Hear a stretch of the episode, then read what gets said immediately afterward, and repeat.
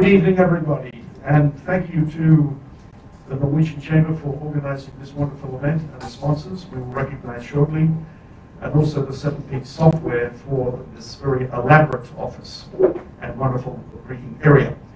I'd like to uh, welcome, first of all, uh, the Vice President of the Thai Norwegian Chamber of Commerce, Ms. Viveke, who's going to welcome us all here. Please.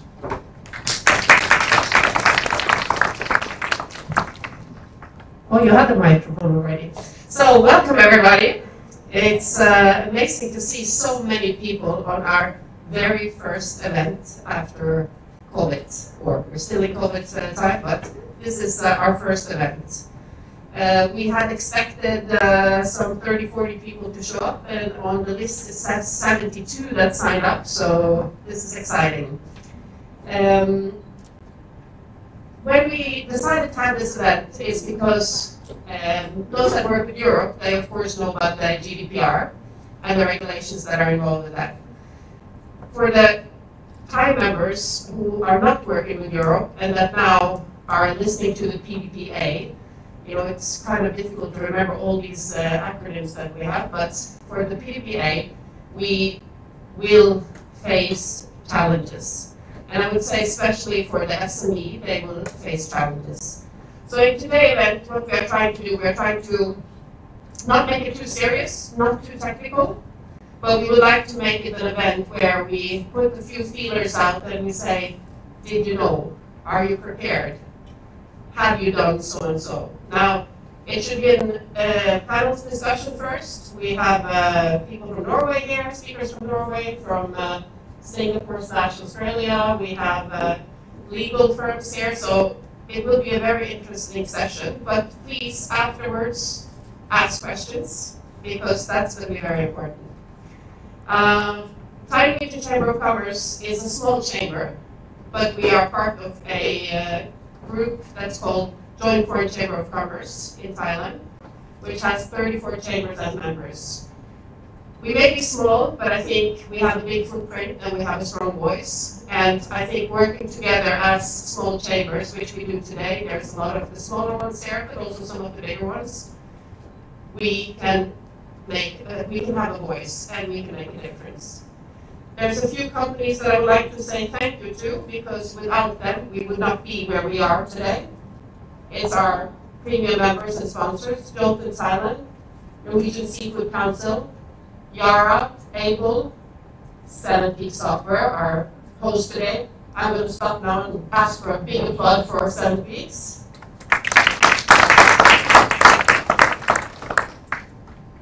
Without these members, we would not be able to function as a chamber, and particularly during these challenging times of COVID. So thank you to them, and also thank you to all of you coming, for coming here today.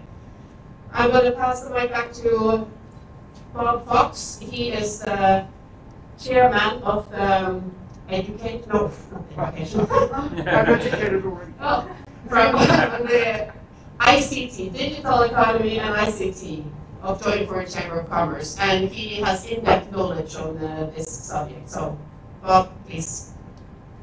Okay. Okay? Yes, good. Thank you very much, Viveke. We have a big agenda today, and we're going to learn about the world of the personal data protection regime in Thailand.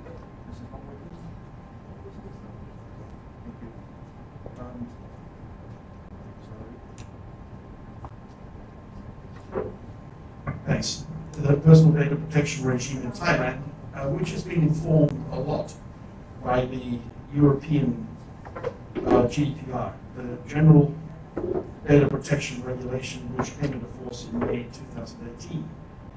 So we've been looking forward to our own data protection regime here in Thailand. It's been a long time coming.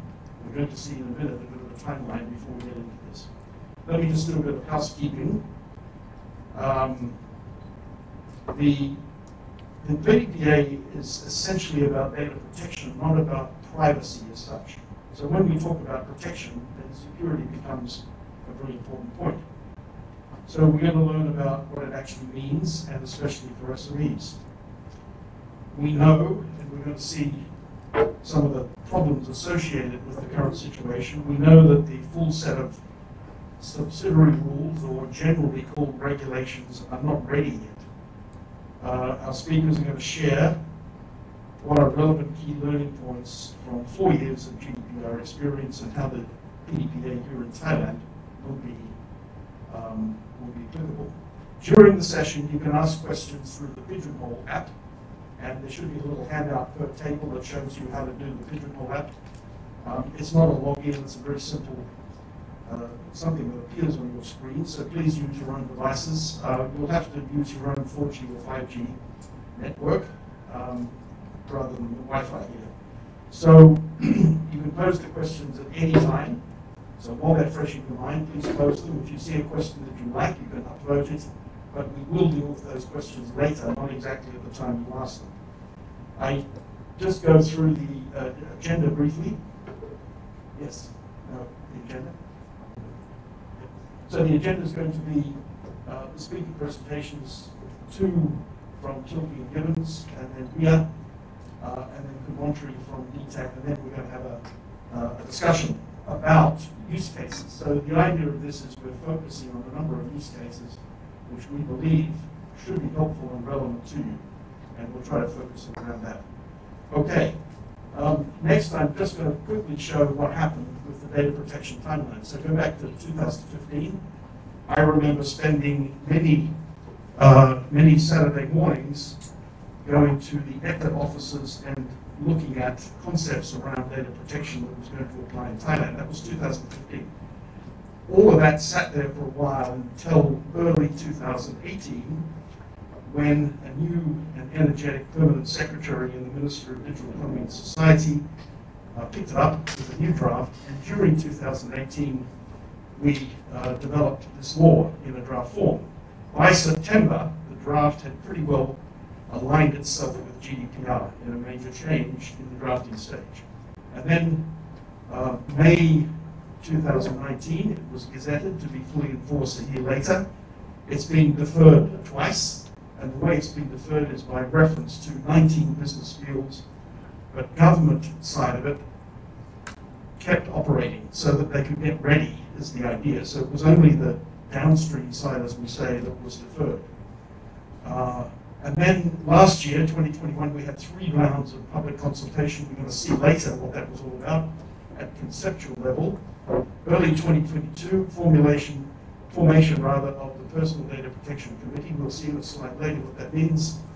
And a possible deferral of the application from 1 June 2022 for some time, possible deferral not confirmed, applicable to small companies. Without further ado, I'd like to call on uh, Kun Novarat, followed by Kun Gavanin from Tilleke and Gibbins. Thank you.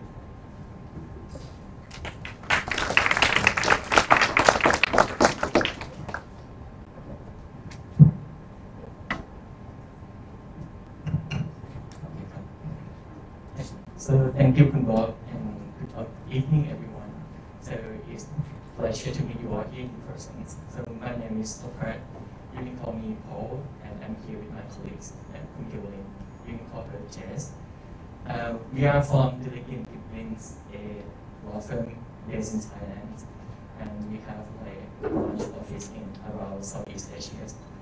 And today we will uh, focus on the PDPA overview of the PDPA, which including uh, the application of the PDPA, the exemptions, and the key definitions under the laws, and also the key requirements that require, especially for the data controller to comply with. So for the first slide,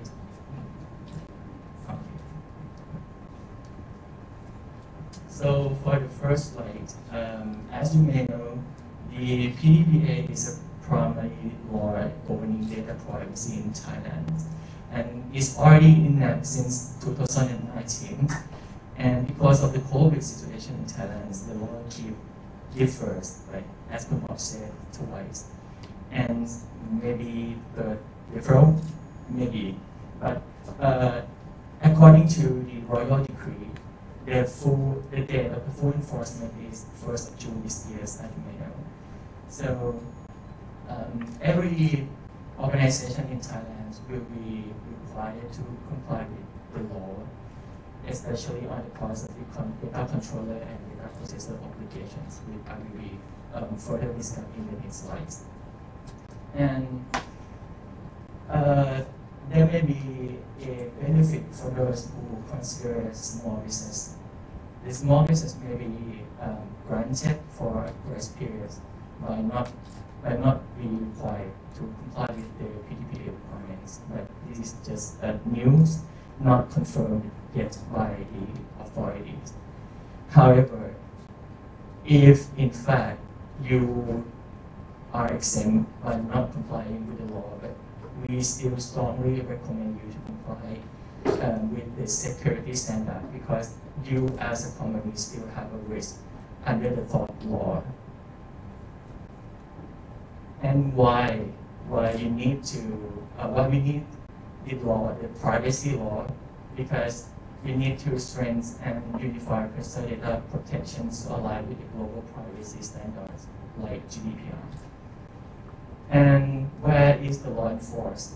Yes, it's uh, obviously if you are located in Thailand and you process your personal data of the data subject in Thailand, you will be required to comply with the PDPA. And for those who located outside of Thailand, there is a possibility that the foreigners will be required to comply with the law as well. But in certain circumstances, for example, if you um, offer goods or service to the data subject in Thailand, you will be required to comply with the requirements. And another one is if you uh, monitor behaviors of the data subject in Thailand, you also uh, require to comply with the law as well. I think it's similar to the GDPR. And for exemption, we just will explain to you. Okay. Um, according to the PDPA, there are certain exemptions to the PDPA, which are when you process personal data for personal or household activities, when you use it for the media purpose, art or literature, provided that you comply with the uh, professional ethics or the processing is for the public interest, or when you are the government agencies, such as um, uh, anti-money laundering, Royal Thai Police, or cybersecurity for the court proceeding or for the proceeding undertaken by the trade, National Trade Bureau or the legislative body. Yes, and next is the key definitions under the law. Uh, data subject is an individual who um, possesses personal data. The data controller is can be individuals or juridical persons uh, who has authority to decide the collection, use, and disclosure of personal data. And for the data processor, is the opposite um, of the data controller. They just only follow the instructions and act on behalf of the data controller. Okay, next slide. I try to summarize the key requirements under the law a diagram. This is to facilitate your understandings, but in brief, um, I divide into three sections. The collections, use, retains, and disclosure and transfer. For the first sections, the first one, when you collect personal data, there are certain key requirements, uh, key requirements under the law that you need to be aware of. First, you need to identify the lawful basis. You need to uh, comply with the notification requirements. So in, Thai, in PDPA is uh, mentioned in section 23. So certain information must be informed to the data subject before or at the time of the collection of the personal data. The third one is to um, collections of the personal data of the minors. So in certain operations of the of the business, there may be the case that you will be uh, you will collect the personal data of the minors, and this is one of the key requirements under the Thai PDP as well that you need to um, aware of. Uh, I divide the, the first section I into two sub um, sections. So you collect the personal data directly and you collect the personal data from other source.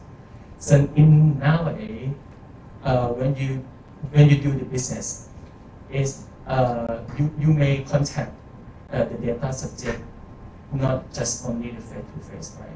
You collect the personal data via online platform, for example, via website or mobile applications. So you need to um, set out the mechanism or the process, uh, especially for the notifications management and consent management, to ensure that you will comply with the, the notification and consent requirement of the law.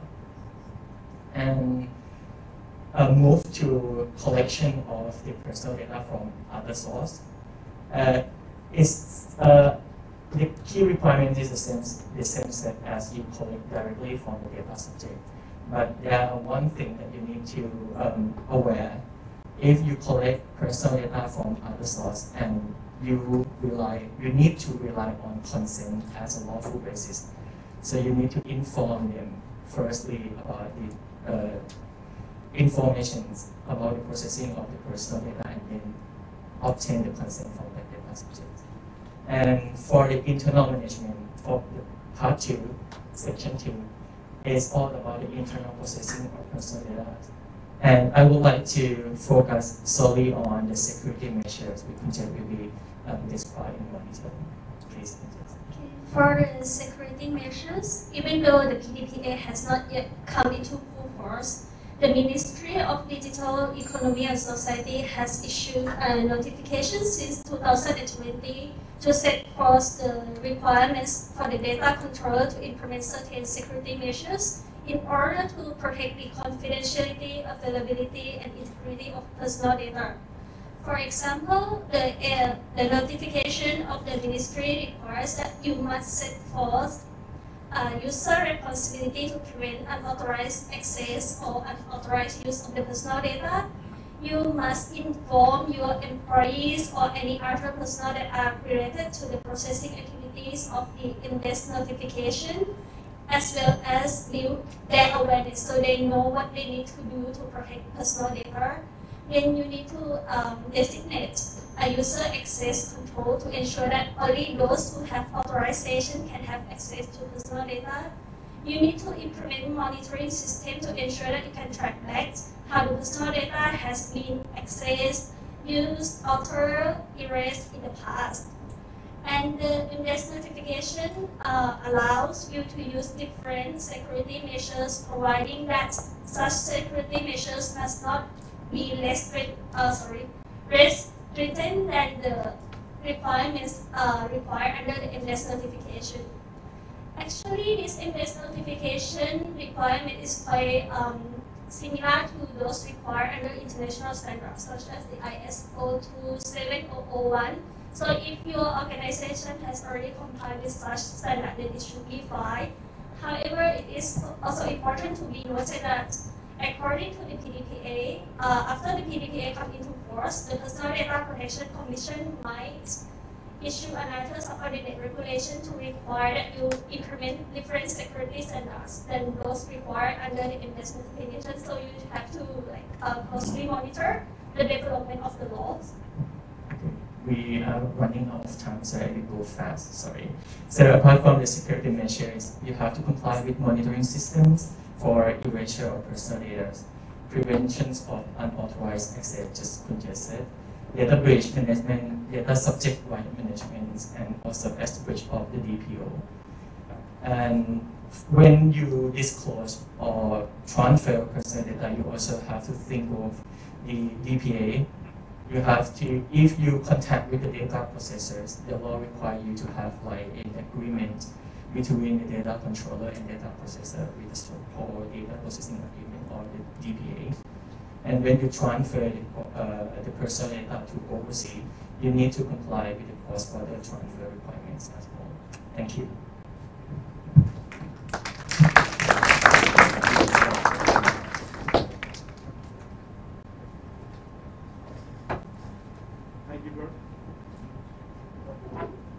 Very much, uh, Gunnar and could govern. If you have questions on their excellent presentation, please put them on the pigeonhole and we'll come up later. And now it's my great pleasure to introduce Ms. Ria, who is here and here And she has a very long CV. And maybe I will give the highlights. I'll give the highlights. Okay. 15 years of professional experience, seven in, internationally. Uh, organizations such as Nordic Innovation, EY Norway, Qatar, and Middle East and North Africa. Guest lecturer at BI Norwegian Business School and Kristiania University College. IAPP certificate.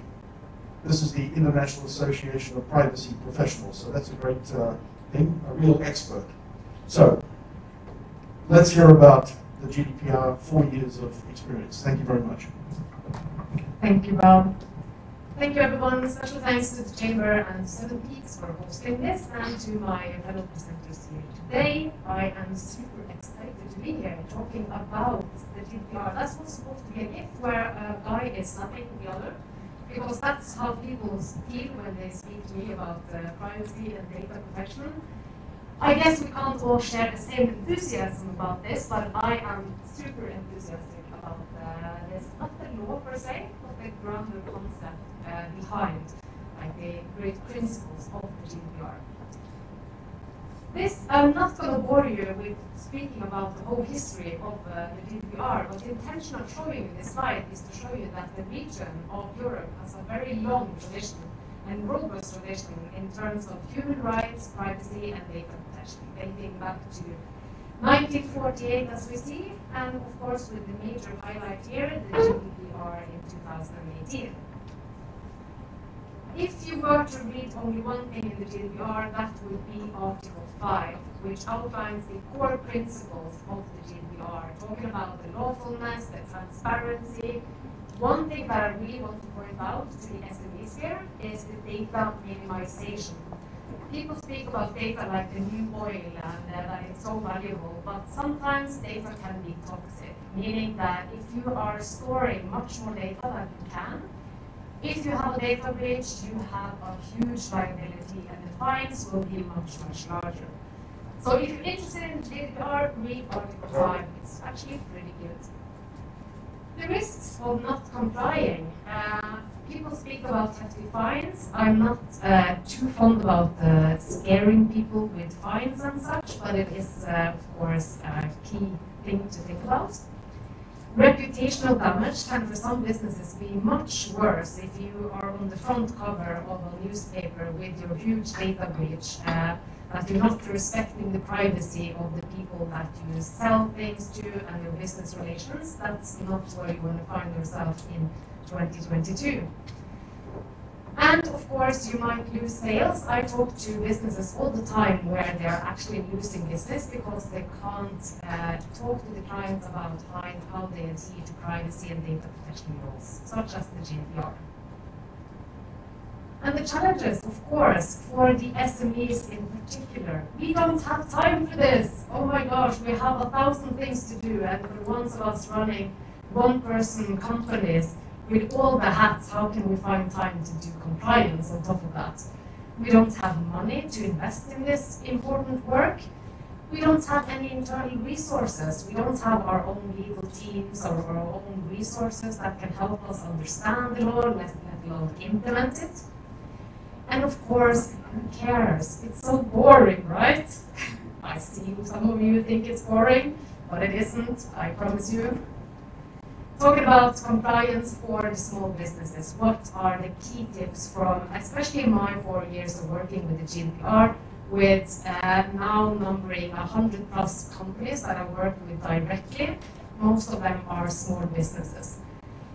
Don't aim for 100% compliance. And I know that some of the law people here probably would disagree, but I can promise you one thing, and in my view, not even the data protection authorities themselves are 100% compliant all of the time.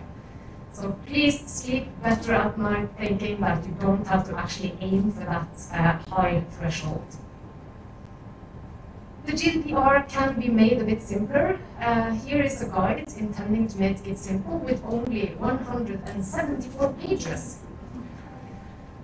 Which brings with this, you have to understand the basics of the law. That goes for the GDPR, that goes for the PDPA, the CCPA, somebody mentioned acronyms. I have a lot for you, but focus on the basics of the law. Don't try to read the entire legal text and try to do all the things all at once. But one tip here, only rely on credible sources, please. No Facebook groups and no random blog posts from people who aren't in this uh, industry themselves. Tip number three is to investigate your business. And this is, please, as the business now, is the one thing I want you to take away from today is to go back home and look, or rather to the offices, and look at the systems you're using, personal data you're processing. What are you using? You have cloud storage. What are you using for your newsletters, your member invitation list, your events? accounting, all of that, where are you hosting all of this personal data? Get that overview in place and you are off to a very good start. Uh, GDPR, PDPA, or whatever law we are talking about. Number four, uh, less is not more when it comes to the GDPR or uh, other similar laws. Uh, or if you run uh, agile software projects, I know that we shouldn't be focusing on too much reporting, meeting, and documentation. But when you work with privacy and data protection, start a journal, a simple diary with dates and simple tasks, just so that you are prepared in case you get audited by the regulators and the authorities.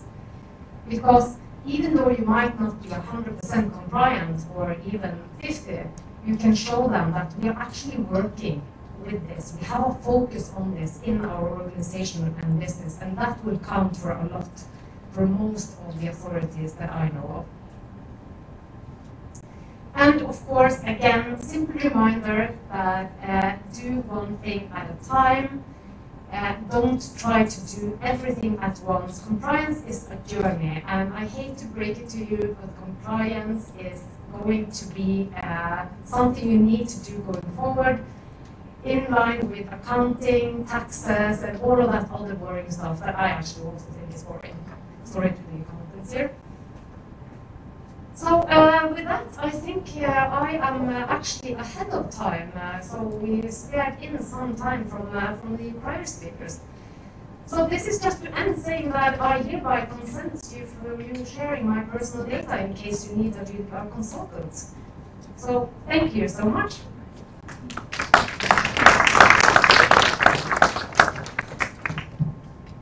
Thank you very much. So if you remember those seven tips, you have nothing to worry about.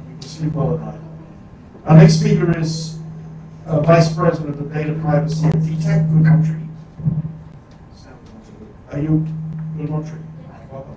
Yes. Yes.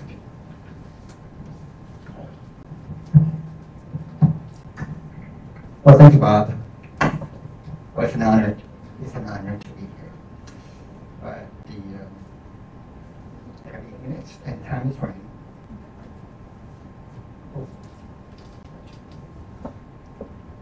Okay. Well, let start. June 1st, 2022. How would life be like on that day? Nothing. Everything's the same. You wake up in the morning, everything's still the same. The COVID is still with us. Everything is going to be hot and raining. Nothing changes. But one thing you could notice is that the data subjects could be coming to your door. Not the authority.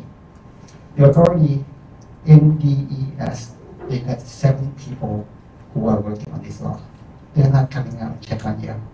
What they would, what they would do is that the, they would announce that the enactment is on that day. So which means that the data subjects, if you are not the customer front, of business, people will be coming to your door to be your own staffs, your vendors, anybody, if they feel, you know, that the um, information is being used outside of necessity, outside of what you have informed them, they might be coming here. They have the right to ask how you have processed their information for the past month, two, three, whatever. Who have you shared the information to? They can ask. You, either you're a big company or you are small businesses, do you know, do you have the visibility, do you have the visibility of all the processing within not? That's the first key. Now, if the data subjects comes to yourself and you're not able to answer within the specified period of time that the law governs, then they could turn around and report to PDPC or DPA, whomever you want to call them. Thailand, we work on the accusational base, which means that when people file a complaint, they'll come to you. What would they want to see? They want to see the evidence of legal basis assessment. Are you processing personal information as per the contractual basis? Or if you're doing anything outside, do you have a consent? That's the key, right? When you collect, when you use, or all kind of processing, are you basing everything with necessity and proportionality? That's another thing. Third, security, of course, right? Privacy and security is just like peas and carrots. I was going to say patonko, but anyway. Um, peas and carrots, you know, um, it goes together, right? But are they separate? They are separate, they are different. I'll explain that on the next slide. And then when I'm saying the processing inventory or, you know, according to the PDPA, it goes with the ROPA, or the record of processing activities. Do you have that? Do you have the visibility of all the use personal information within your organization or not? Right? On the right side, if you're not able to answer, you don't have the information, then that would trigger what? Legal penalty, of course. First thing you will be hit with administrative fine, right? If you fail. Second thing could be reputational downside or disadvantage or even losing trust, right? Now, here's the key I want to show. What's data protection? Just like Rob just said, it's not all privacy. No. It's a combination of privacy and security, operational governance, controls within a company. Privacy and security would not work, right? Some of the they don't have security. They don't have the systems. They just have laptops. How are you controlling that? The operational controls, segregation of duties, reconciliation. Those kind of things you can't forget. Those are important too. Now coming back to this, data protection is a combination of data privacy. Privacy is all about transparency and the use of personal data. You tell the customers, you tell data subjects, you tell your employees, you tell whatever. That's a contract, right? If they decide to enter the contract with you, we both win, right? Employees, they accepted the terms and conditions of the contract, they work for you, you get them as employee, as a contract. The information that's generated from the main service, that's all you're allowed to use. If anything outside, you may need a consent, right? for that's the key. Lawful use is about how are you maintaining the purpose limitation. You get the, you collect the personal information for the basis of contract, right? How are you maintaining that the whole time? Of course, you should bring in operational controls, technical controls, so everything is in your visibility, right? The second side, security. Security does not go about legal basis.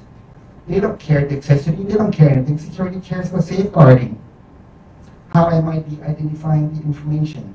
You put information in encryption. That doesn't mean you're satisfying with the privacy. Right? If the objective is for the contractual basis, but you use it for marketing activities, even though you encrypt it, you're still wrong with privacy. So going back to the basics, privacy and security goes together. But privacy use security as the key to maintain the purpose limitation. All right, so that's the um, that's the key. Oh, um, on the top thing, I was saying that the, the data protection law governs on privacy, and then we have the cybersecurity law governs on security, of course. Um, so that's the key. The cybersecurity law governs on large business who are uh, the critical um, infrastructure uh, information. That's what they hold. But in, if you're small business, of course, you, are, you can make a reference to the, um, the announcement by the Digital Economy Ministry uh, back to 2563. They tell you the minimum security you should have, even though you're SME. Okay. Oh, simple, this is fast. Privacy laws go about the um, transparency, of course, that's translated into contract, consent, lawful use, whatever you tell them, you use it accordingly. And the third thing is that the full responsibility means that the, um, the responsibility does not lie with a single individual, but in the organization, small or big company, of course, the same. Okay. Keynotes, we got a month ago, no, two, right? For two months, what are we doing now? You don't have time, you don't have to spend money. Fix the basic first without paying, right? At least go back to your own um, business. Starting about what is your legal basis for your company.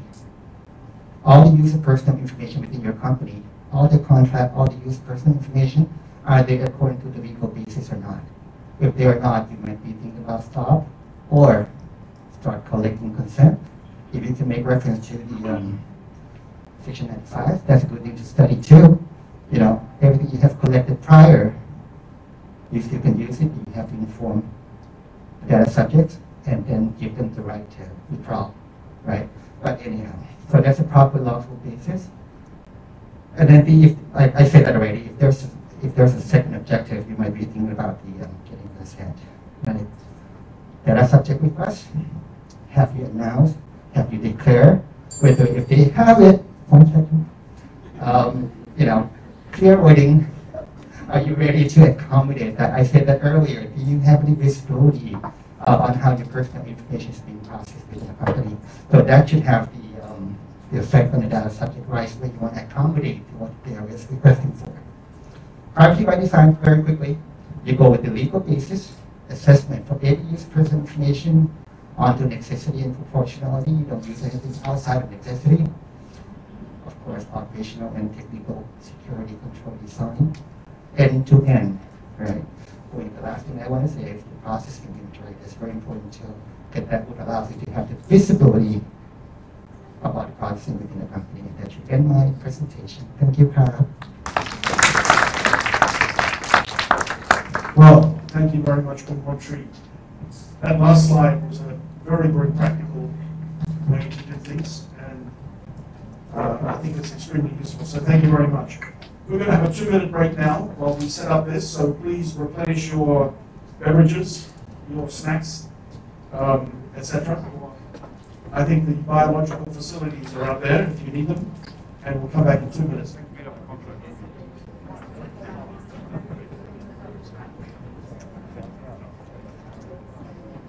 Okay, uh, here we are back again with 30 minutes to pizza time.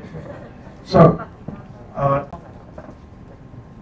everybody has met all of our panelists, so I don't need to reintroduce. So today, what we're going to do is look at um, uh, a few preliminary points and then get into the questions. So I'll just borrow the slide advancer and try to remember how to do this. Okay, so very briefly, and I'm just going to run through some concepts here which just fill a couple of gaps. So if we look at the Personal Data Protection Act as enacted in 2019, it sets up a Personal Data Protection Committee down here. I don't know if it's got a, uh, anyway. Um, that's in the base in the bottom. The two other main bodies are the, and that was formed early this year, there was an office of the PDPC, which is referred to as the office on the right-hand side, and then there was a commission. Now, in terms of English translations, we all have always have problems with translating a word into committee or commission. It's not meant to be confusing, but there is uh, a term of art, there's a bit of a difference. So we might call the top left-hand thing the PDPC Supervision Committee.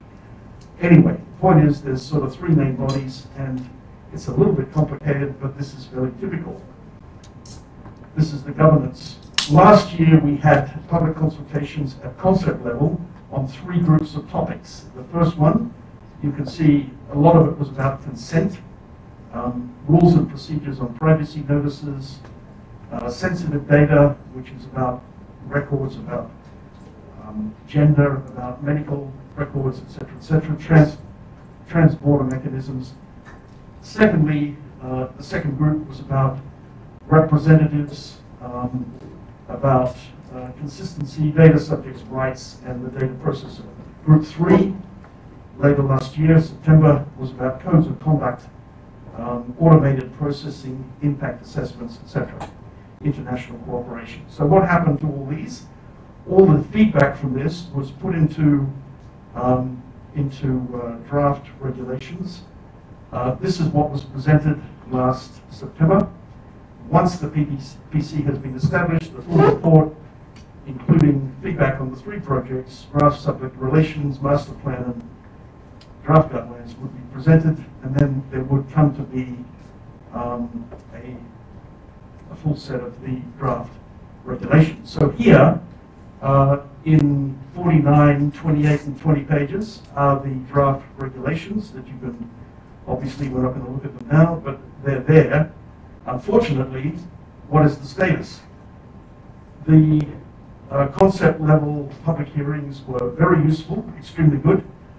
Um, but after the PDPC formation, the draft regulations would have been published at the end of last year, but the PDPC was not formed until early this year.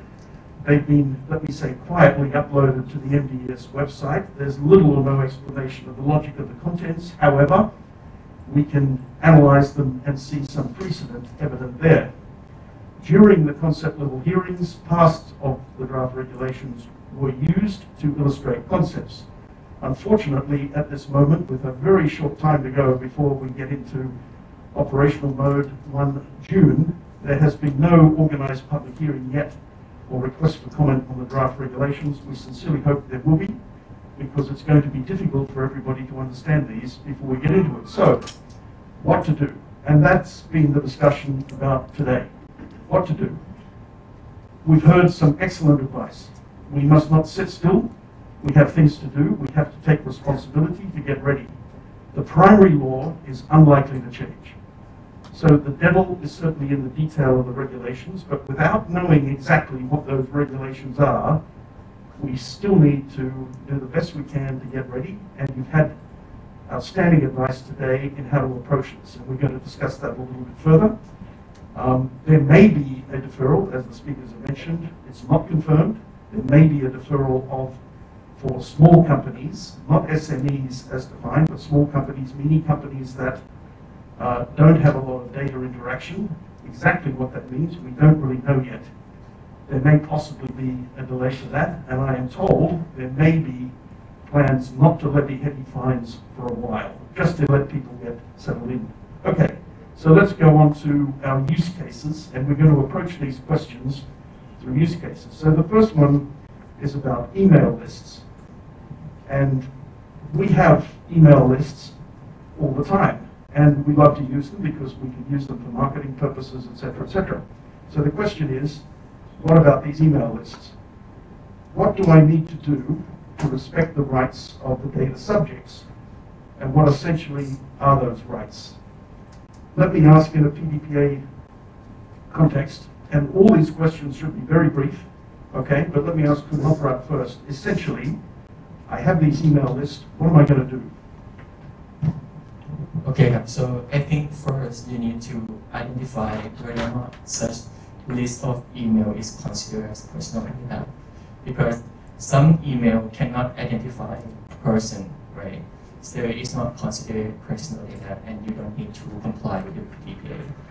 But if considered as personal data, then you need to comply with the PDPA requirements. Um, to comply with the data subject right request, you need to listen and respond to that request, which means that under the law, they have they have certain rights, and you need to um, respond to their request when they come to you and ask for um, ask to exercise their rights. So you need to set out like a data subject right management in your organizations. Maybe you need to have a data subject right request forms. This is like a formality which is not required by law, but you may need to have it like for the evidence to be reported. And because sometimes the authority may come to investigate and ask for that the piece of document. So this is to um, ensure that you comply with the data subject by request. Okay, thank you very much. From four years of experience with the GDPR, Ria, would you add anything to that? Yes, I think one key point is what is personal data. So you really need to understand what is personal data. And as Paul said, like, is it a business email? Is it personal data? And here is a tricky thing, especially in the GDPR, that even though an email address is used for business purposes, in the GDPR, as long as you can identify an individual, it is indeed personal data. So that is a huge uh, thing to be aware of because if I have an email address with my initials and I am the only person in the company, then my email address is indeed personal data. And then also it relates to the purpose, as Montri said earlier, like you have to look at the purposes and do you have a legal basis for processing the emails on the email list? Did you get it uh, through a contractual agreement? Or did you buy lists from somewhere? Are you absolutely sure that those people obtained consent in the first place? So go back to your lists, emails, or whatever, and look at do you have a legal basis and what is the purpose of using this uh, personal data? Okay, thank you very much. And the same thing in the PDPA is, of course, that it is data from which a person, individual, can be identified. So let's move on to some of the pigeonhole questions, and we have our pigeonhole operator here, but uh, I'm going to, I've got them here as well, so I'm going to pick up some of the pigeonhole questions. Uh, the first one is, I organized an event. I want to share the data for marketing purposes with sponsors, etc. Can I do that? Why shouldn't I? I've got all your email information here. And you've come to this event. Thank you very much. Why can't I just share that with my sponsors and make money out of it? Khun Montri, what do you think? The question is still about the email list, right? It's about all the people who attended here. Okay. Well, It's not due yet. added, well, added to Kunoprat and added to, to data. Personal data, first of all, is at the um, PDPA or GDPR. Um, I could say that PDPA is actually, is actually a copy and paste from GDPR, you could say that. Right, so the definition of personal data, it goes about the information that could direct to people directly or indirectly, right, to the individual without knowing names, right? That could be considered as personal data. I'll give you one example. If I could tell that the um, bring a red rose to a person who is 220 centimeter tall in Phaya Thai area, can you do that? I say possibly. Because you don't have, you don't even have to know a name. But that, um, and I mean, 220 centimeters tall is not a lot. Probably just one person in that area. Can you still do the offer? Yes, right? It doesn't have to be a red rose. An offer, um, a round trip ticket to Hong Kong to that person, you still can offer without knowing names. So coming back to the email list, I have the email list of the individuals in here, but I know you all are making a lot of money. I could turn around and make some, or monetize information here to the marketing company, right? The information turns out to be valuable.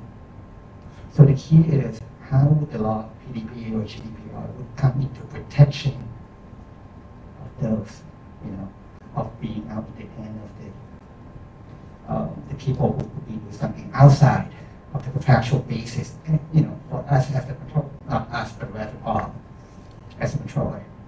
So email list to me, I think is the, um, could be deemed as personal data. Going back to the basic, if you are about to use it, why are you using it? Start asking yourself. Reply all should be stopped, right? You want to be sure the people in the list, perhaps you want to do the reply all, the content will contain confidential, um, confidentiality, right? To be sure who you want to reply to, right? Or if you want, if you really want to reply all, do the blind CC. I think that's the best way to protect it. But are they personal data? To me, they are.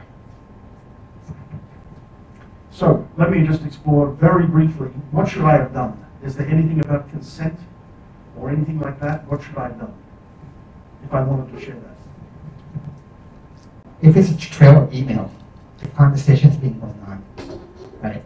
Um, first of all, if there is anything relating to work related, if these people or, you know, all the participants in this room, if we all are seven Ps employees or Chambers of Commerce, or we are part of the, you know, of business, the content of the email that's directed to them or relating to the, um, the work related, I you.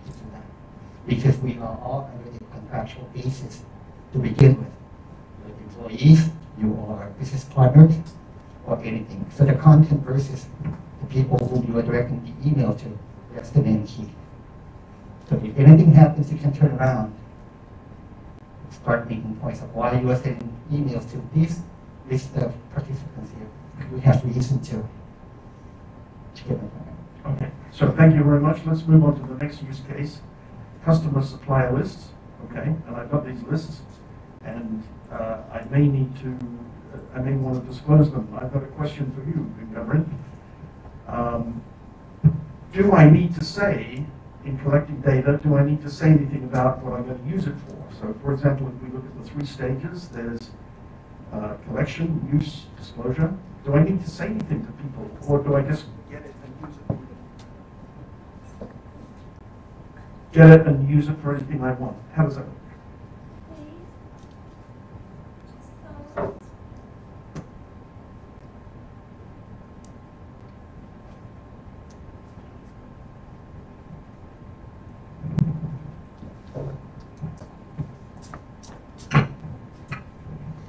Okay, so according to the PDPA, you need to inform the data subjects of certain information on how you will process their personal data. For example, what categories of personal data that you will process, for what purpose, whom you will disclose, what are the retention period, and what are their rights, for example. So, uh, in the event that you want to use the customer or supplier's personal data, the answer is that yes, you need to inform them of the purpose and the relevant category of personal data as required in Section 23 of the PDPA. So this one is generally done by the use of the privacy notice or privacy policy that you may have already seen uh, that um, many companies have already implemented.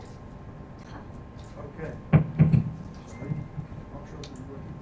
Thank you. We're having problems with the personal sound. Yeah.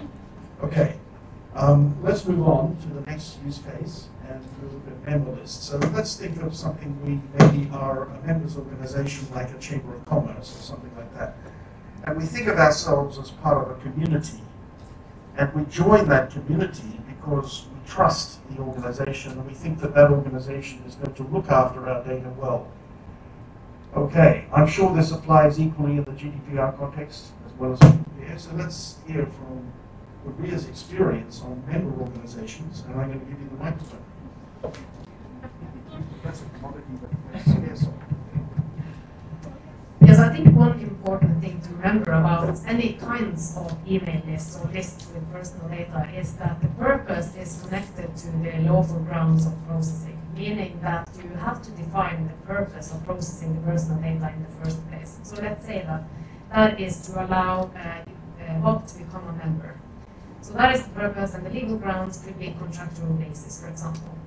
So if you want to use uh, Bob's personal data for other purposes, strictly speaking, in the GDPR, you need a lawful basis for each and every purpose, unless they are very tightly linked. So you need to look at those, that specific use case. Uh, if we go back to the email list, I would say that uh, usually before the GDPR, a lot of companies they were just sharing all of the participant lists and the event lists with the, either the highest bidder or the uh, collaboration partners. But that pretty much stopped with the GDPR. And this is also related to marketing rules, so you have to be aware of the marketing laws in addition. And in the GDPR now, you, you have to, if you want someone for an event, you would usually see like several tick boxes asking for explicit consent to share your personal data with uh, partner one, two, and three, for example. Uh, others, they try to tie it into the terms of conditions. So they base it on a contract where they say that if you decide to attend our event, then you also uh, allow us to share your personal data. And this is a huge uh, minefield in the privacy and data protection field. So uh, what I would ensure, and my best advice in this respect, is to again know what you have, ensure that you have a purpose and a lawful basis for the processing, and make sure that you are transparent. You can take down a lot of requests and red flags uh, with people if you are just honest about how you use the personal data. Okay, thank you.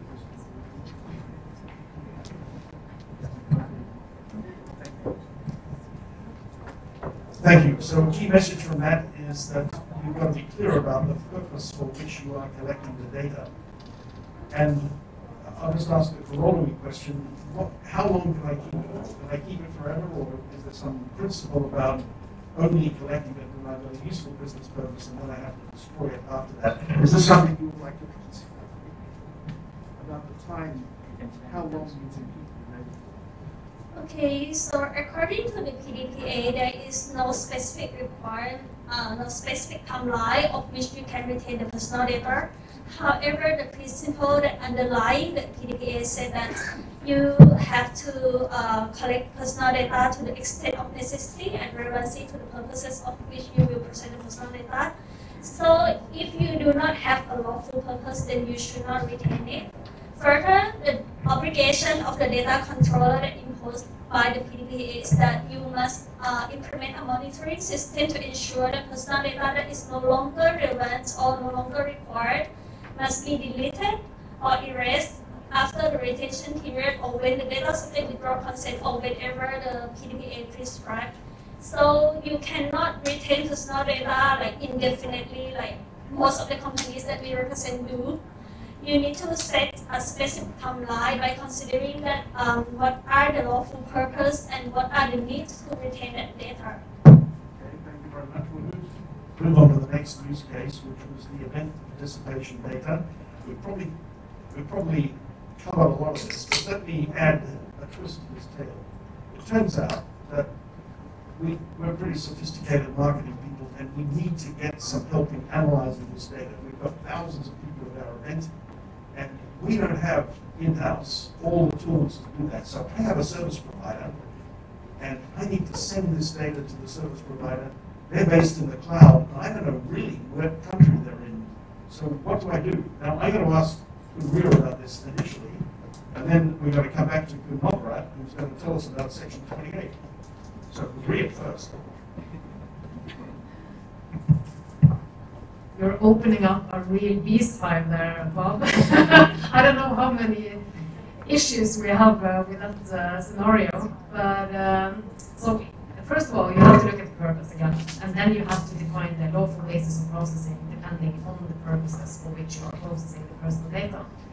And uh, there might be nothing wrong with sharing that data with uh, an analytics company. But uh, I guess you mentioned the, the using it in the cloud um, because of uh, so you have something called a 2 ruling, which pretty much makes any transfer of personal data to a third country, which could be the US, for example, uh, very, very complex and difficult uh, these days. And again, I just want to go back to the basics, like know what personal data you are processing, know the purpose, know the lawful basis, get the records of processing activities up, and uh, try to get that overview first and foremost. And then I would suggest you start looking at like whom are we sharing the personal data with? Do we need to stop sharing it, like uh, Moti was mentioning here earlier? And uh, then, yeah, just have the basics in order because if you start worrying about all the data transfers before you even know the basics of the PDPA or the GDPR, you're going to be overwhelmed. So uh, I think overview is a key word here to know what you hold and what you're processing. Okay, to add on, I would like to um, say in the perspective of using cloud service. So some of the company use technologies to retain personal data, right? And some company have a question around that as well, whether or not sending data to cloud sender consider cross-border transfer or not. So we have to consider whether uh, such such a transfer considered cross-border. So you need to um, analyze uh, in relation to the, sending of personal data. So first, you have to um, ensure whether any person outside of Thailand can access to data that retained in the online storage, for example, the cloud systems. If the answer is yes, the cross-border transfer requirement will be triggered, and as the data controller who based in Thailand, you will be uh, required to comply with the cross-border requirements under Section 28. And apart from um, Section 28, if that person who located outside of Thailand is your affiliate company or your group company, you can um, use the exemptions under other section as well by relying on BCR, like in corporate rules or intra-group transfer agreements. This is one of the exemptions for transferring to the affiliates of the group companies. Thank you. Okay, excellent. Let's move on to the next use case. Um, employee records. We're just going to spend one minute on this because there's obviously going to be certain sensitive data, section 26, involved in employee records.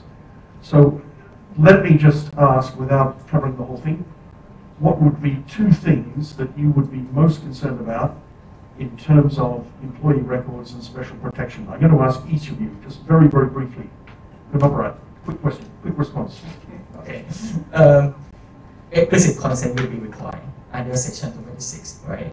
So you will have to identify first whether or not the employee personal data is considered sensitive personal data. Under the PDPA, there is no definition for sensitive personal data, but the, the law provides example of the sensitive personal data under section 26. So mostly is, re, uh, is related to health data, biometric data, because some, some commonly used like a uh, fingerprint for, uh, to access the door, or maybe the, um, what I say, yes, iris, yes. And yes, biometric data, health data, or maybe sometimes criminal record. This kind of sensitive personal data will be required the, the data controller to obtain explicit consent. Explicit consent. Okay, very good. Quick, quick responses to this question. Quick response. Just know what sensitive data you might be processing. Second, delete what you no longer have any lawful grounds for processing. Very good point. Delete what you don't have, need, have lawful grounds. Khun Montri, very quick. Yeah, well, contractual basis, of course, and then the identifying necessity, legal basis, um, prior to the information you're collecting. And then if it's anything outside of the employment contractual basis, you may need a explicit consent prior. Okay. Kugabaran, quick response. Um, apart from um, what the three speakers have, have said just now, uh, I would like to draw your attention to the social security, sorry, the labor protection law, which requires that you must maintain the information of employees. So as long as you maintain the information that required under the act, you can rely on the legal obligation.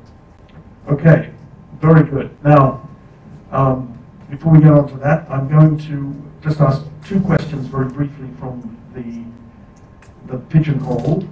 PDPA is also related to and complied with, as the question reads, with protection of my banking and financial data, passwords, balance, credit card, and secret codes. How does the PDPA govern this, if at all? Khun Montri, quick answer? Well, PDPA does not govern how, but rather it's make reference to the industry standard. It could be PCI DSS, ISO 27001, ITIL, it could be anything, but PDPA itself does not govern on how, but rather it says you should have adequate or solid protection. Protection, okay. There's a couple of questions here, uh, the difference between a data controller and data processor. I think this was well covered by the Tilleke and Gibbins slide, so we don't need to address it again. The data controller is the primary person. The data processor works under the direction of the data controller. There are very interesting issues about liability of each. We won't go into that right now. Practical question. CRM programs, customer relationship management programs, and line business app. How do these reflect, how do these sit with the PDPA? How about Google shared files? Normal practices are really just to share these things without worrying too much.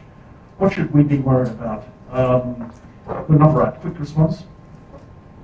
I think the cross-border transfer requirement again.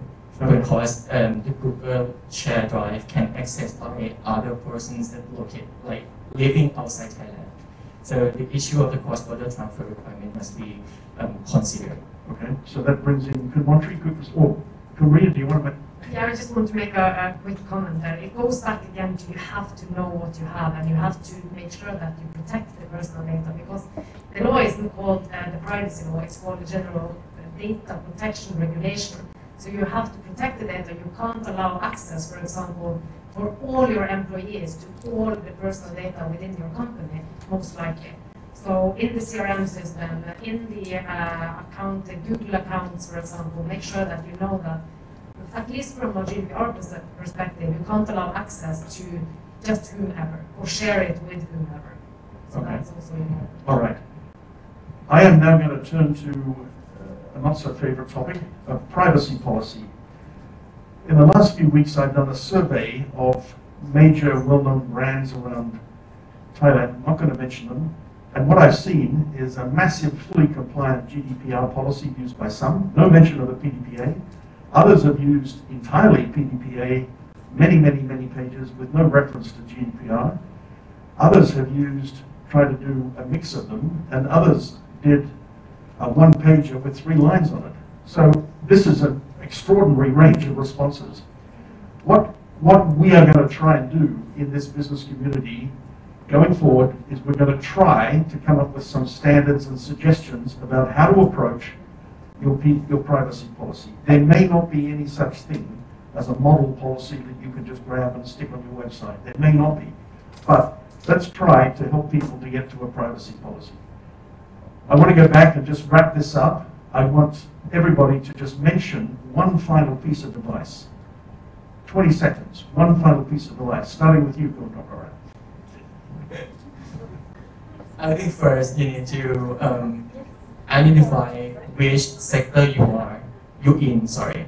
So if you uh, financial sectors in the financial sectors or telecommunication business operators, there is a specific regulation that you need to um, take into consideration as well, apart from the PDPA. Because, for example, the OIC insurance company, they have like a guideline for um, processing of the personal data, which including the data privacy, uh, Okay. privacy So privacy. Different sectors have different guidelines. Know who you are. Very good point. Good. breathe, don't panic, and don't aim for 100% compliance. Finish the first task that you start working on, and don't keep coming back to the PDPA and GDPR over and over again because you're going to waste a lot of time. So stay focused in your work uh, ahead, and the best of luck to all of you. I like that. Khun Montri. Right, well, um, three simple words that the uh, transparency, of course. Um, be, trans- be transparent about what you do. Uh, it can be communicated through privacy policy, obligation contract, or even a consent. Be sure that each one of them has the objective, or mean the contextual objective, clearly and separately. Second thing is the lawful use of data that you have. Use it as per the context that you have informed the customers. And the third thing that the, we, if, you know, uh, small business, um, SME, or a large corporate, we should have the visibility of the processing of the personal information within um, your company. I agree Maria that it should be brief when possible. However, you should still ensure that you have the privacy policy has contained all information that required by under the PDPA. Otherwise, you will be at risk of breaching the PDPA and administrative fine will be imposed on you. Okay, so thank you very much. I just want to mention, in wrapping up, we are in an imperfect situation. We do not have the finalized regulations, and trust me, all the detail about how this actually operates is there. But the primary law is not going to change. We need to take responsibility to get ready. We've heard today on how to do this, but we, on our side, will try to talk to the government to get a proper public hearing on the final regulations and get those in place. And now we've come to the time where we asked the Vice President of the Norwegian Chamber to say a few words about pizza, I think.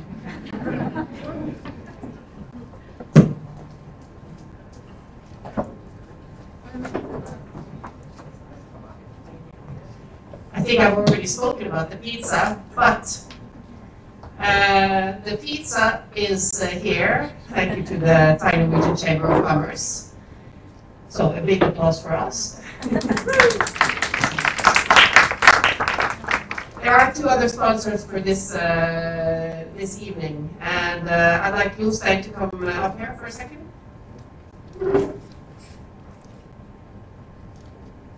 Is she gonna give me? So Jostein is one of the owners of Seven uh, Seven Peaks, and I think you should say a little bit about your company. You are sponsor of the space of the beer, and he's always very very supportive to the chamber. All right. Uh, thank you very much, uh, Joachim, for kind words. Um, first of all, thank you for all the, speakers. Um, also, as a representative of um, the board of the Norwegian Chamber, um, I'm very happy to see all of you here, um, as well as the Seven Peaks. Uh, so Seven Peaks, we are international software and design agency. We've been here for the last what, eight years. Uh, primarily working uh, with Thai clients, primarily enterprise, um, as well as quite a lot of projects towards Scandinavia. So of course, GDPR, DBA is uh, necessary evil, something we need to, uh, to know about, and uh, and we just actually started kicking off our own engagements now related to this, um, because again, it's, it's a very important part now moving forward for every digital project. So enjoy, uh, have some pizza, some beer, um, meet some new friends, go and exchange emails. Um, so- sense. Uh, all right, thank you.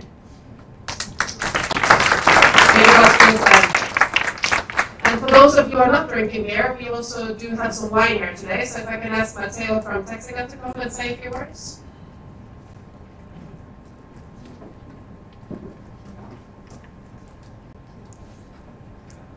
Thank you, thank you, Vivek, so much, and thank you for Seven Peaks for having us here tonight.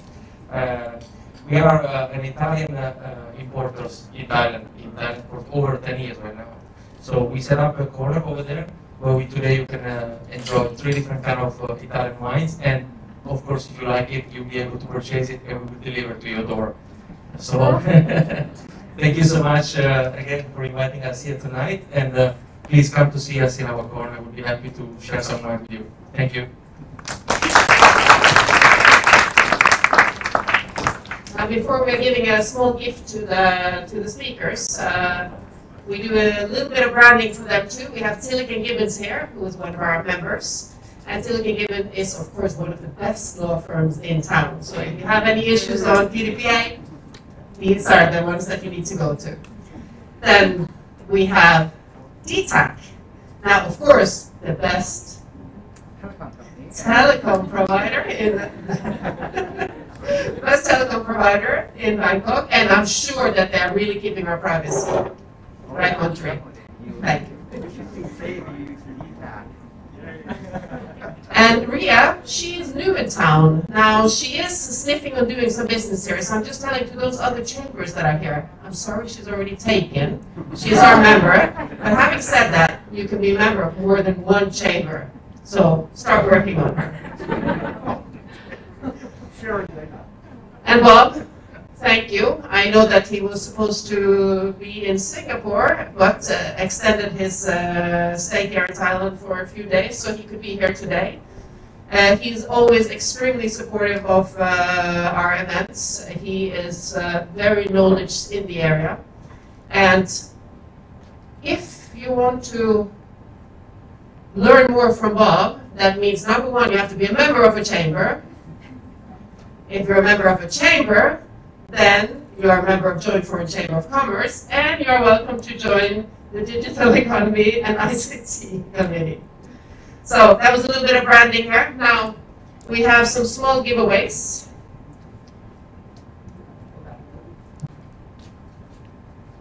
By the way, the book that we have here, some of you have seen it, but this is uh, Chulalongkorn's travel through Norway. And it's a really good uh, visual to see his travel then and how Norway is now. May I invite Kun Noparat and Kun Gabriel together?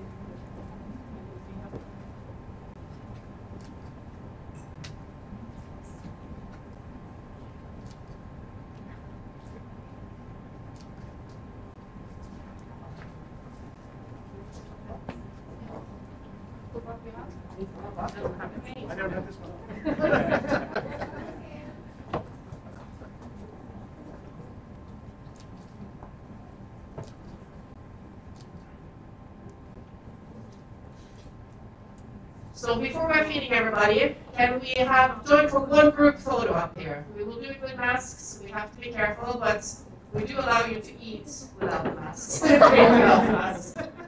So please can everybody join for a group photo?